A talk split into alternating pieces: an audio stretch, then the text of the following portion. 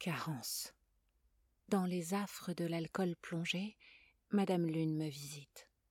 Les mots intelligibles oubliés s'écorchent et s'agitent.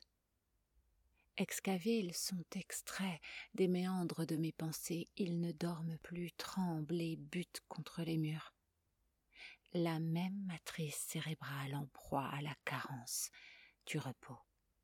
Ce sont ces mêmes images qui me hantent, ne peuvent donner sens à cet écho.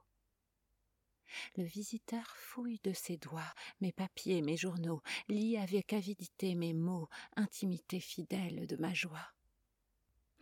Je veux les assembler, reprendre le cours de l'histoire, offrir la nuit à tant d'absurdités.